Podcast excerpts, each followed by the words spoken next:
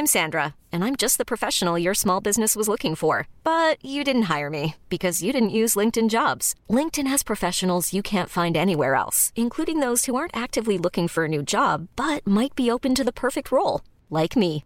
In a given month, over seventy percent of LinkedIn users don't visit other leading job sites. So if you're not looking on LinkedIn, you'll miss out on great candidates like Sandra. Start hiring professionals like a professional. Post your free job on linkedin dot com slash achieve today. Since two thousand thirteen, Bombas has donated over one hundred million socks, underwear, and T-shirts to those facing homelessness. If we counted those on air, this ad would last over one thousand one hundred fifty-seven days. But if we counted the time it takes to make a donation possible, it would take just a few clicks. Because every time you make a purchase, Bombas donates an item to someone who needs it. Go to bombas dot com slash A cast and use code ACAST for twenty percent off your first purchase. That's bombas dot com slash A cast, code ACAST.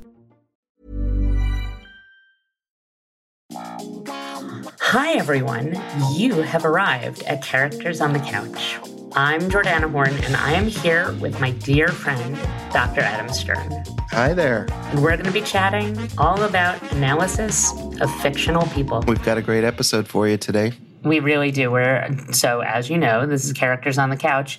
Today, we are talking about a show that really, it's only slight exaggeration to say that would we have gotten through the, the year one of the COVID pandemic without it? I, I don't think so. Ted Lasso. I mean, Ted Lasso. Ted, Ted Lasso was an injection of happiness into our largely quarantined pre-vaccine lives. And of course, in any discussion of Ted Lasso, our first point of discussion is going to be the man himself, Ted Lasso. And here, Doctor Adam Stern is going to be competing with a rival practitioner. That's right. Go ahead. I'm sorry. I'm sorry to interrupt. No, Doctor Sharon, go ahead. Just, I'm just realizing this might be the first show we've done where there's a therapist character trying to do the same job as me. So I've never, I've never been in competition in the in the same way that we are that I am with with Doctor Sharon here. Now, she's framed, I just, just before we get into anything about Ted Lasso, the character, the show, the, the therapist character is framed as as really ultra competent in almost like a mystical way. People, they just sort of show people go into her office and come out like better, you know. That, and that's how they, she's like a, she's like a mechanic. Yeah, she she just fixes the problems, like really mm-hmm. in a way that I look at it and I'm like, oh, this is this is like a comic book movie for uh, therapists. This is like I get to see a superhero therapist, you know, in action. Right. Anyway, so the premise of this show, well, Jordana, maybe maybe you can tell us what the premise is broadly about, like what's Ted doing, and then I'll get into like what are his symptoms and why would a therapist need to see him.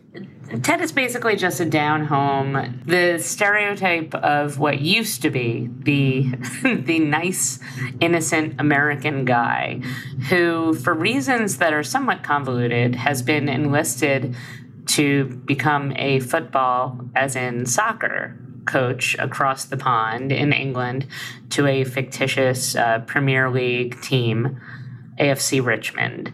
So he's been brought over, um, even though he knows next to nothing about soccer and how it's played abroad, because he's been brought over by a vengeful owner, Rebecca, whose husband was the previous owner of the team, and now it is her goal in life to sabotage the team, which she is doing by hiring this coach. Little does she know, however, that Ted Lasso is the equivalent of secret sauce. Ted Lasso and his relentlessly upbeat and thoughtful and caring approach to coaching a team is something that it turns out that no matter what sport you're involved in, you respond well to. His team, his team members grudgingly and gradually all fall in love with him. Basically, everybody loves Ted, and Ted is very lovable. So I'm going to throw it back to you. What is Ted's problem?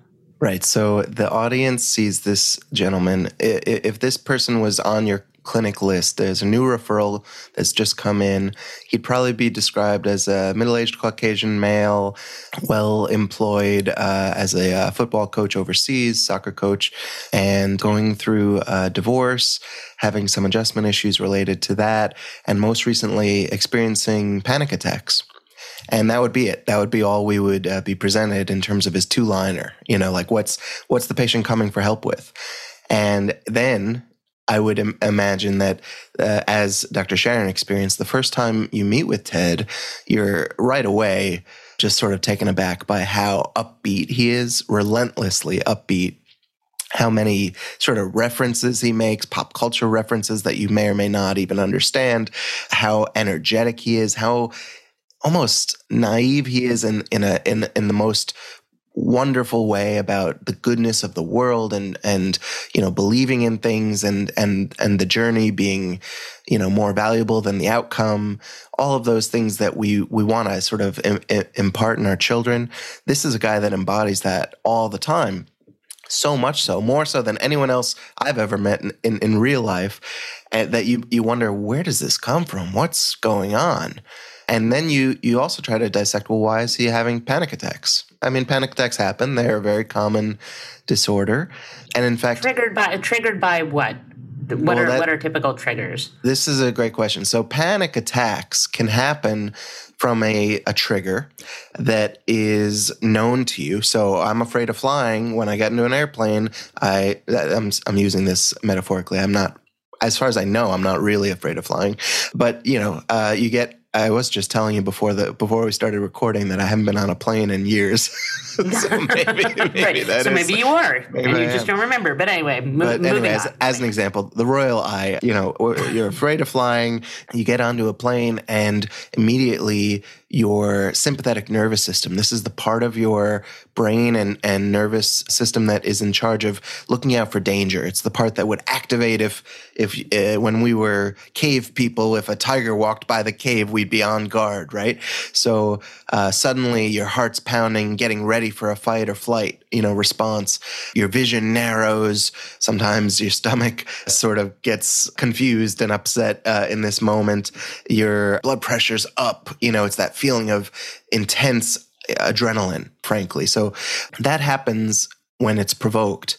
When it trips into panic disorder is when you experience those same symptoms without the provocation that's clearly stemming from an adaptive, evolutionarily useful place.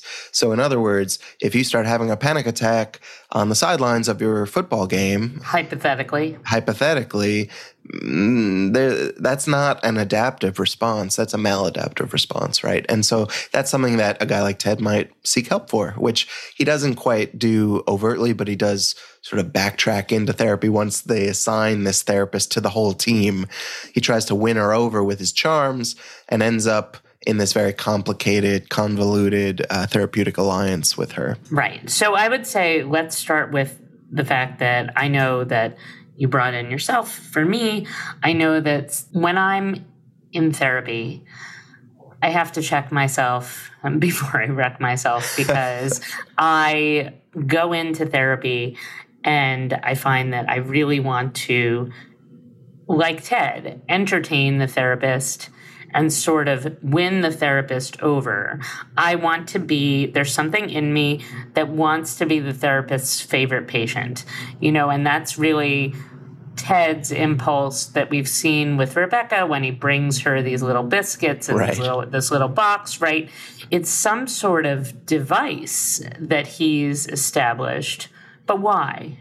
Right. This is something that I think the show... You know, the show when it premiered took everyone by surprise. It's like, oh, that's a good show. I don't really want to watch a show about soccer, but like, and I've never even like watched Jason Sudeikis in, in anything that I can remember like loving, but this show is really good, you know, and he's mm-hmm. a creative force behind it. And I guess he's really good at this. And I like this character. I don't know why, but it's, it's all, all the characters are, you, you're rooting for them, right? All right. So it starts out there. And you're wondering, what's this guy's deal? Why is he so effervescent? Why is he constantly so optimistic and, and sort of going? His engine is just going. And why is he trying to win people over so much? And w- one thing that I thought they did so masterfully across two seasons, and this really became a focus in season two. And of course, as always, we're spoiling things here. So we're, yes, we've, we're, we're presenting the show at the end of season two. certainly before season three's ever, you know, even been discussed as a release, you know. So we're considering that you've seen epi- uh, episodes from season one's one and two. So what they do masterfully in season two is start to explain some of the background here. So they just drop little hints across season one. So uh, there's a conversation where he's talking to Jamie Tart, who's having his own father issues, dealing with a very abusive dad, emotionally abusive. And I think Jamie asks him, was your, was your dad hard on you? And Ted Lasso says that he thinks his dad was probably just harder on himself than anyone else. And that's it. They, they just sort of leave that thread there for episodes, several episodes. And there's another scene, it might be in season one, it might be in early season two, I, I'm not sure, where they're at a bar and they're having a, an impromptu bet. This is probably maybe the most famous scene. I've seen it on my, the Facebook algorithm seems to think that I love this scene, and I do. So, you know, either, either so is I, it wrong? No. Right. No, maybe I, I love it because they keep showing it to me, or maybe I love it because they, they're inside my brain and they know exactly what I want to watch. But this scene where they're at the bar, they're playing a game of darts, and Rebecca, the owner of the team, and her ex-husband, who sort of emotionally tortures her, is there with his young new romantic interest or, or wife, I'm not sure. And they, you know, almost in a uh, condescending way, Rupert man, who's the ex-husband, ex-owner, sort of challenges Ted Lasso to a game of darts, thinking this guy's not going to know anything. And he, and they, they make some sort of bet, and it's a wager that is really big, you know, uh, that, that if he wins, if Ted Lasso wins, I think Rebecca will get the remaining shares, you know, the thing that she desperately wants from her ex-husband that she can't have. And I don't remember what the other side of the wager was, but over the course of a few minutes, you see Jason Sudeikis, he's talking very casually, very upbeat as he always is. And he's talking about how Rupert is one of these guys that probably doesn't really stop to listen and, and ask questions about the person that they're interacting with. And he throws a bullseye, you know, as he's saying that. And, you, and he continues talking, and you start to realize, okay, Ted Lasso has completely just swindled this guy. What's the what's the phrase in betting when you – there's a phrase that means specifically to do this, where you trick someone into thinking that you're no good at the task, and then you and then in turn, you're a ringer? Right, you're a ringer. Yeah, yeah, you're a ringer. Is that it? There's a, there's another phrase I think too. So anyway, he uh, very clearly – and he keeps talking, and he describes, you know, maybe if you'd asked me a little bit about me, you'd know that every Sunday my dad and I used to play darts, and it was the best part of my week. And he throws another bullseye, you know, and suddenly you realize that that Ted is going to win this bet. And it's out of hubris that Rupert just assumed that he was sort of no good at it, just like he's not really any good at coaching football, you know, uh, soccer. Right. So anyway, and then only as we get further into the season and he actually gets into this therapeutic relationship with um, his therapist, does it come out that when he was a teenager, his father died by suicide. And it, for a show that's very funny and very lighthearted, this was a very powerful, emotionally powerful moment. And it paid off all of these prior moments. You know, why would a guy remember and tell that story and be so good at darts in that way? It's just they they they just dropped that like a little bit, like a little breadcrumb for for us to pick up, you know, several episodes later in this payoff of knowing why he is reacting to this tragic family circumstance, and, and how much of that informs his personality as it is now. Mm-hmm. And it's, it's really something because he, his relentless positivity, first of all, they do a great job of making it endearing rather than annoying, yep. which in real life I think would, would be challenging. Right. But I would say that I'm curious if you find that it's possible to deliberately become relentlessly positive as a response to trauma. No, I don't think it's possible to deliberately do it. I think that there is a, I know that there is a Freudian defense mechanism called reaction formation, where you sort of act and believe and think in the exact opposite manner in which your unconscious mind is sort of processing things. And so if you hate something, you think that you love it. And if you love something, you think that you hate it, or you act like you hate it. And for him, to some extent, I think that's at play. And to some extent, there's this unconscious drive not to be abandoned and to be good enough for people to stick around. So the other emotionally salient part of this show to me is that he's moved to England. He's an American with a son and uh, a divorcing ex-wife. Uh, I'm not sure the terminology to use. They're in the process of divorce in season one, or separation. And then I think by season two, they're, they're divorced or getting divorced. And, you know, there's at least part of season one is devoted toward this idea of, if he can just fix it, if he can just be good enough, maybe the relationship will continue, will, will, will heal, and they'll be able to stay together. And part of his relentless positivity is something I think that's presented as something that makes the relationship not work, because it's inauthentic. It's not allowing for the full gravity of of, of emotion to exist in their relationship.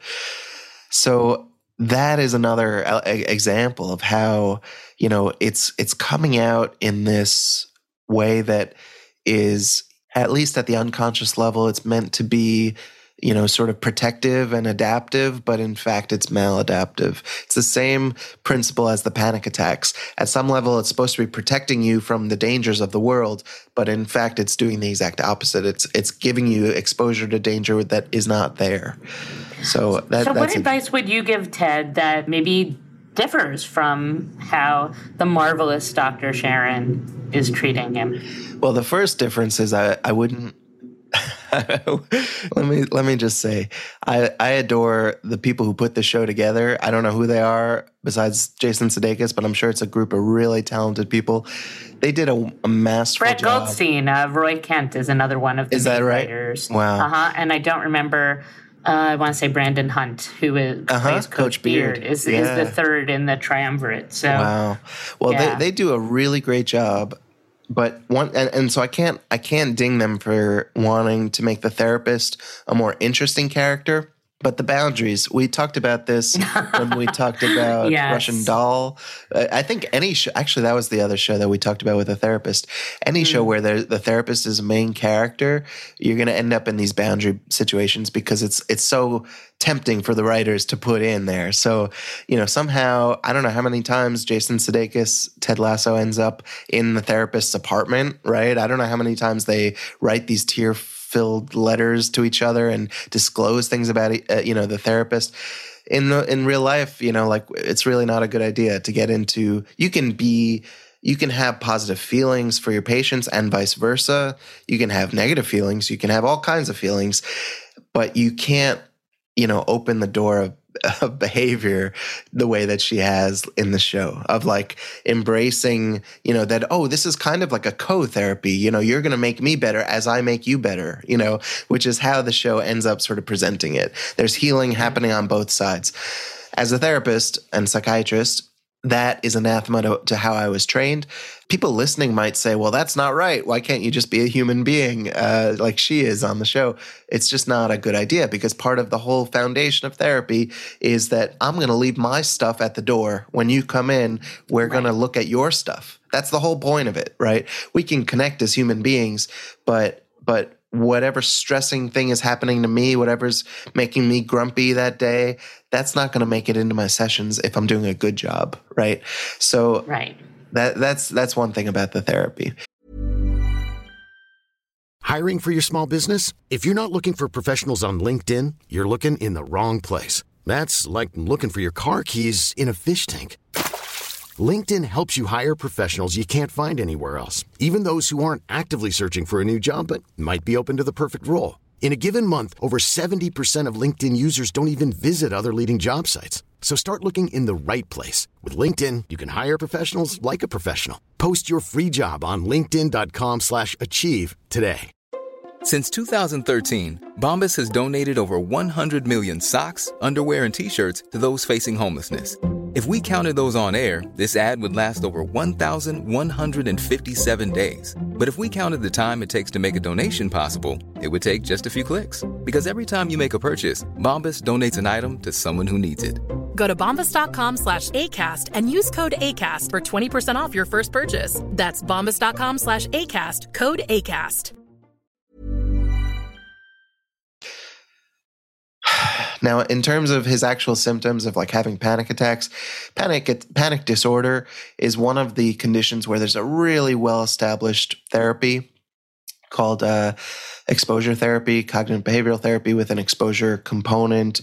This is a pretty straightforward kind of thing, and it would be highly effective for him. There are also some medications that can help reduce the likelihood of panic attacks, or, you know, lessen their their impact if they if they do happen.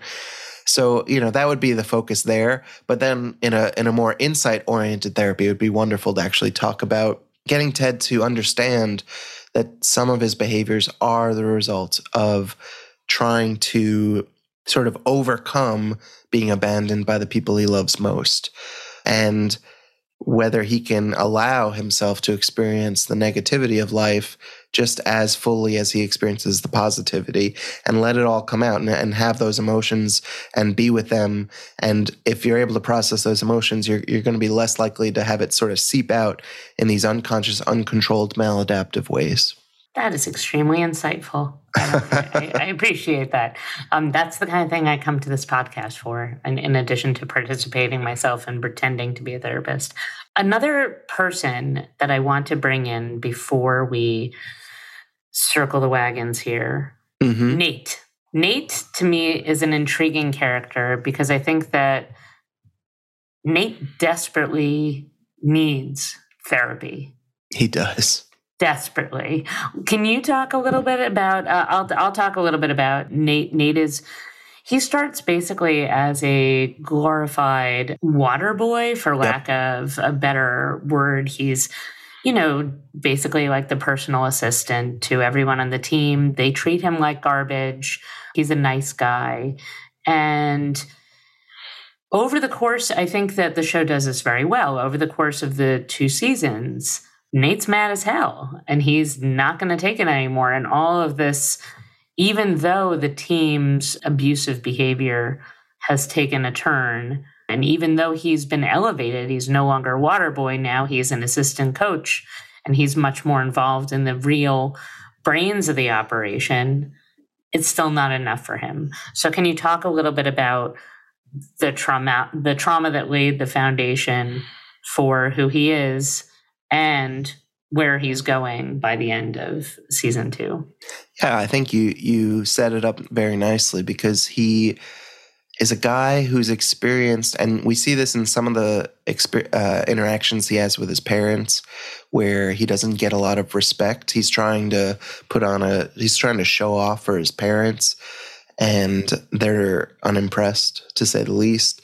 Right, by absolutely everything. Um, yeah. One, it, it really struck me, I'm sorry to interrupt, but I, I was very moved by his whole effort to get this marvelous table at a local restaurant so that he could sort of flaunt to his parents that he'd really made it, because he's in the main table, you know, the spotlight table of this restaurant. Right. And he's treated with such contempt by the restaurant and by his parents and all around. And then you say to yourself as you see this, and it saddens you, you think like, I see why you're mad. Yeah. Yeah. And it, it, it helps that Uh, from the audience's perspective, we saw him as the water boy, which is sort of the culmination of his self-worth uh, being devalued over the entire course yes. of his life. And, you know, his his appearance, at least in the show, is sort of made to be sort of dumpy, un, unimpressive kind of, compared to the athletes all around him, these, these like physical specimens, you know. Um, and he has these great ideas for their actual game play, right? right? And so, to his credit, Ted Lasso and Coach Beard, they welcome him in and they offer him a coaching role and they give him opportunities. But instead of being thankful, after however many decades of being told he was not good enough and not worth anything, he continues to be angry that that they're not appreciating him for what he brings to the table, that he he thinks you know, and he's probably right that in terms of X's and O's, he's a better coach than Ted Lasso is, but he doesn't have that secret sauce of like making the players inspired or, you know, connecting with their, with the players in the same way. And so instead of being appreciative and, and showing gratitude for the opportunity, and they, they treat him with respect, just like, uh, you know, you would want to be treated. They're just like he wished he had been treated his entire life. He goes the entire opposite direction, one hundred eighty degrees, is becomes almost a tyrant. Is I'm going to throw in there, I'm going to stop you and say, is that plausible? Is that something that you see as a reaction to abuse for people to become in their own way an abuser? Yeah, I think we we brought this, I brought this phrase up once in a prior podcast. There's a, a concept of identifying with the aggressor, sort of becoming mm-hmm. the thing that you've been victimized by. And again, that's it's a complicated concept that mostly is used in the sort of child psychiatry realm, but I think it does apply here in the sense that he he is going, you know, if you think of it as a pendulum, it has swung way in the opposite direction. Does that happen in real life? Yeah, probably sometimes. I think it's probably exaggerated a bit on the show for dramatic mm-hmm. effect, just like the therapist and their role and their relationship was exaggerated. But, you know, it's it's something that adds a lot of great intrigue, you know, and it's sort of set up that season three, he's going to now be the head coach of a really uh, prestigious team that maybe Rupert has just bought, I think. The ex-husband mm-hmm, I think so. bought this other team. So it's setting up the drama really nicely.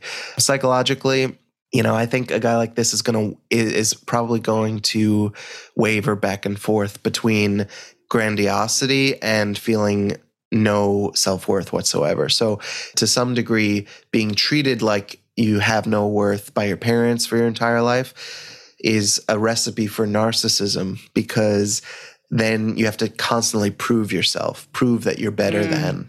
And if you start right. doing that, you can start believing that sometimes, not all the time. And, and then when you let yourself down, then you feel like totally empty, totally worthless once again. Oh, so sad.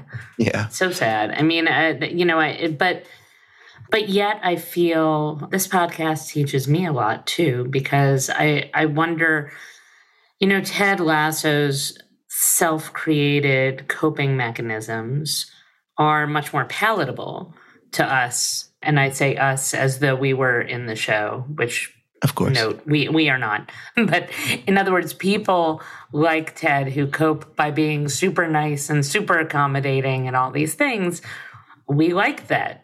We like it when someone brings us delicious biscuit. I mean, mm-hmm. I haven't lived in a world in which someone brings me homemade biscuit, but I, I would, I, I would not be opposed to that, yeah. as opposed to Nate, who is coping by lashing back at people and by trying to take aggressively what he's been denied, and so. You know, you talked a little bit about how the therapist needs to kind of distance himself or herself as a person from what's going on. But what do you do? I, I guess, how do you respond to that as a person? Because it's part of your job to try to make other people's coping mechanisms more palatable to, I mean, Nathan seems, Nathan or Nate seems more happy in a weird way now that he's this Darth Vader of, yeah, of, it's, of Ted Lasso. Right. It's it's almost, it's not even like happiness so much as like he's thriving. Uh, you know, he's, he's if he was going at five miles an hour before, he's just driving at sixty miles an hour now, one hundred miles an hour. You know, he's like going and going, you know, he's he's got more energy, more, you know, whatever it is, essence of his like, uh, I don't know, fortitude. And, and he's just like going. But is he happy?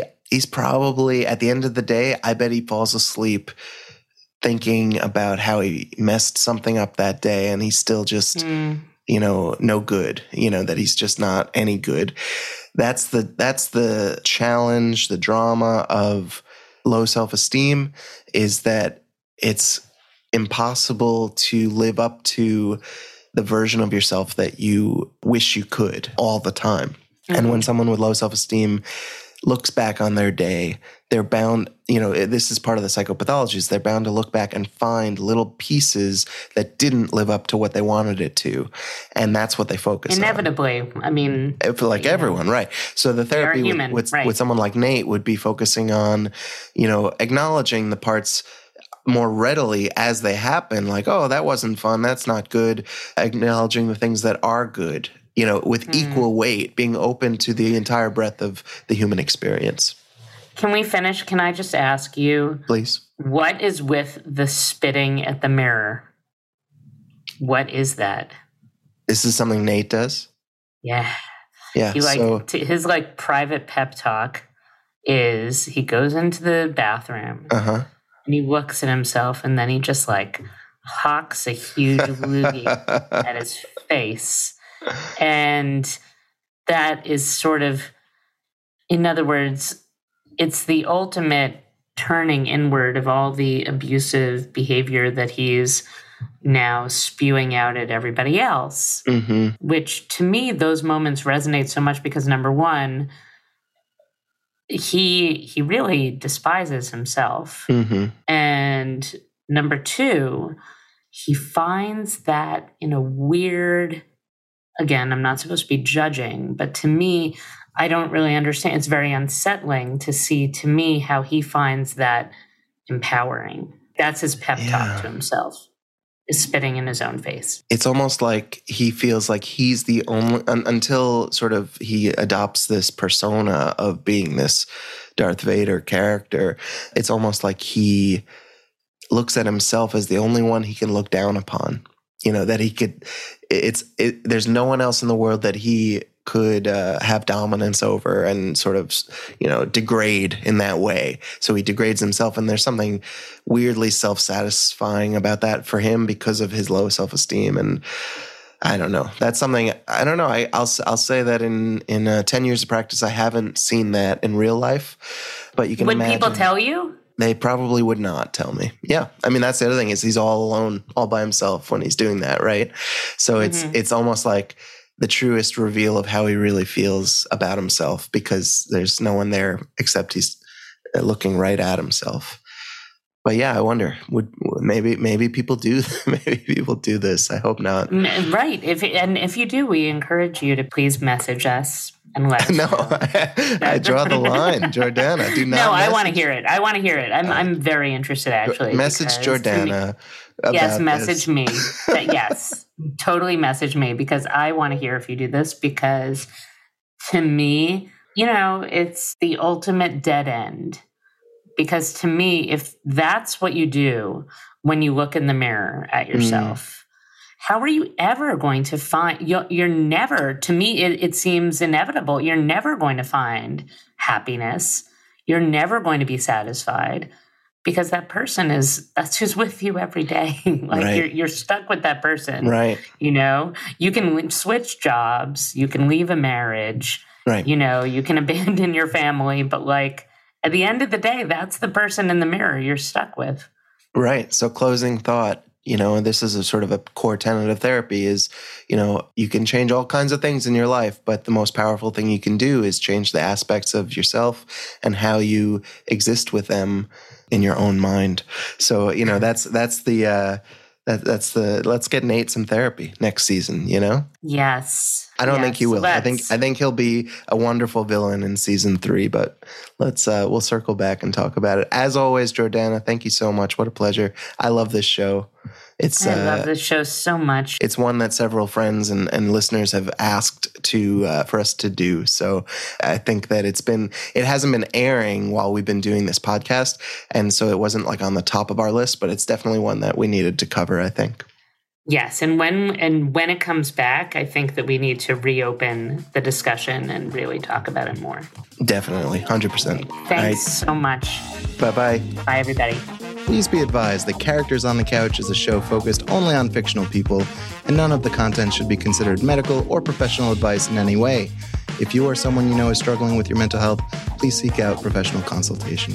Thank you. Thanks so much. Hope to see you guys next week.